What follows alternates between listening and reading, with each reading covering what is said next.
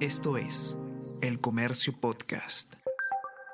Hola a todos, ¿qué tal? ¿Cómo están? Espero que estén comenzando su día de manera excelente. Yo soy Ariana Lira y hoy tenemos que hablar de la intangibilidad que se ha declarado en el centro histórico de Lima. ¿Qué hay detrás de esa medida? ¿Es constitucional o no? ¿Y quiénes son eh, quienes lo están promoviendo? ¿Qué precedentes podrían impedir que se aplique? Vamos a conversar sobre todo esto y más a continuación.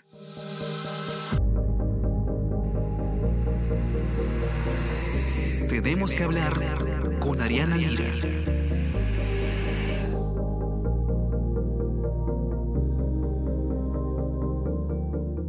Todos conocemos los hechos de violencia que han ocurrido en eh, las manifestaciones en contra del gobierno de Dina Boluarte y del Congreso de la República. Eh, muchas de ellas han tenido episodios de violencia que han incluido también daños a la propiedad pública y privada. Y esto se ha dado también con mucho énfasis en la ciudad de Lima y específicamente en el centro histórico, donde pues eh, ya conocemos los daños que se han generado lamentablemente por una facción violenta de las protestas en contra del gobierno.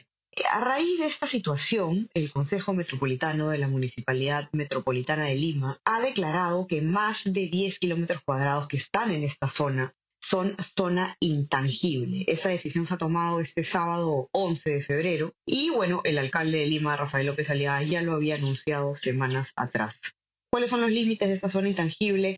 Van desde la avenida Alfonso Ugarte, la vía Evitamiento, los girones El Águila y Cecilia del Risco, las avenidas Prolongación, Tacna, Alcázar y Plácido Jiménez, la calle París, la avenida Nicolás Ayón, la vía Expresa Grau, el Paseo de la República y las avenidas 28 de Julio, Guzmán Blanco, Brasil y Arica.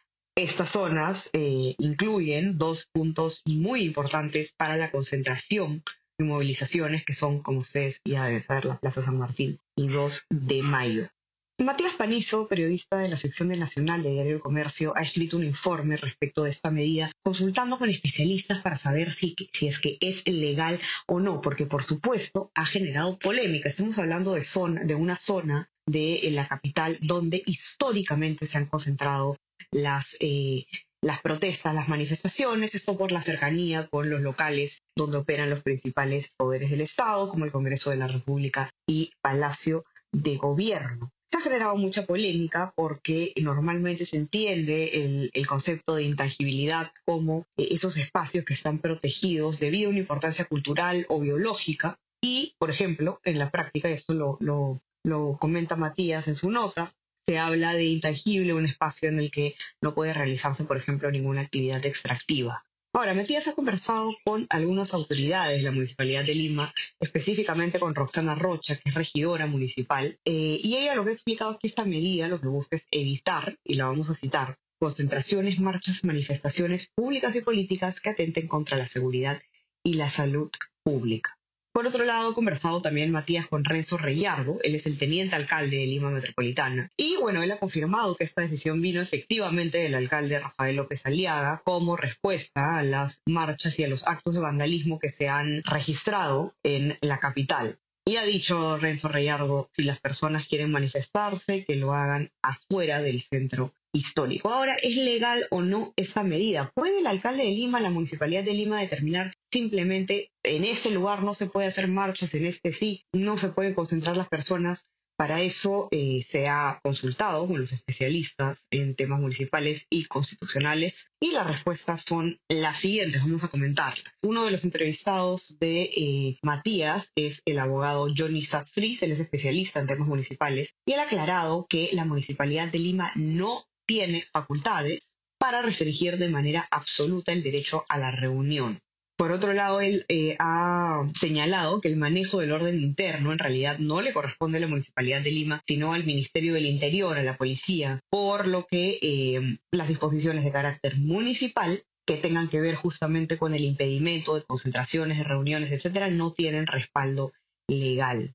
¿Qué ha dicho el abogado Sastris? En resumen, la medida es inconstitucional y además él eh, ha recordado un precedente del año 2005 en el que la, eh, el Tribunal Constitucional declaró que en ningún caso el ejercicio del derecho de reunión puede ser sometido al requisito de autorización previa por parte de la autoridad administrativa, y eso es lo que es finalmente la municipalidad es una autoridad administrativa, no judicial. Cuando se le ha recordado esto al señor Reyardo, le ha dicho juez que si las personas quieren ir al Tribunal Constitucional, que lo hagan.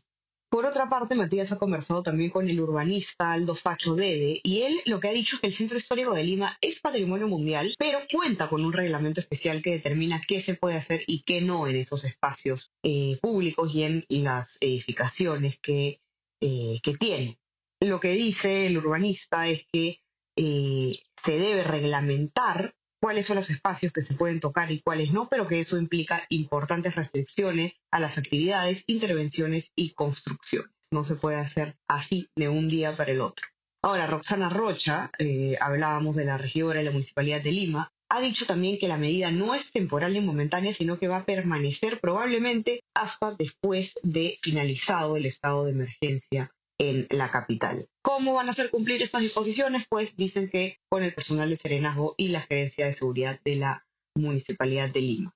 ¿Qué sucederá con esta medida? ¿Se acudirá o no al Tribunal Constitucional para que determine finalmente si es legal o no? Estará por verse por el momento. Ha sido una decisión polémica que sin duda va a dar mucho de qué hablar. Se puede restringir y determinar dónde protesta uno y dónde no. No es más bien trabajo de la policía identificar cuáles son los agentes que están generando disturbios para poder eh, arrestarlos y procesarlos. ¿Cuál es la estrategia que se debe saber? Vamos a continuar con este debate que parece no acabar en estos días, pero que con decisiones como esta, pues lo único que se hace es generar más molestia en algunos lados, más controversia y veremos cuáles son las consecuencias. Los que quieran leer con detalle el informe de Matías Panizo lo pueden encontrar en nuestra web, elcomercio.p. No se olviden también de suscribirse a nuestras plataformas, estamos en Spotify y en Apple Podcast y suscríbanse también a nuestro WhatsApp, El Comercio de Informa, para recibir lo mejor de nuestro contenido a lo largo del día. Y estamos conversando nuevamente entonces el día viernes. Que tengan un excelente fin de semana. Chao, chao. Tenemos que hablar con Ariana Lira.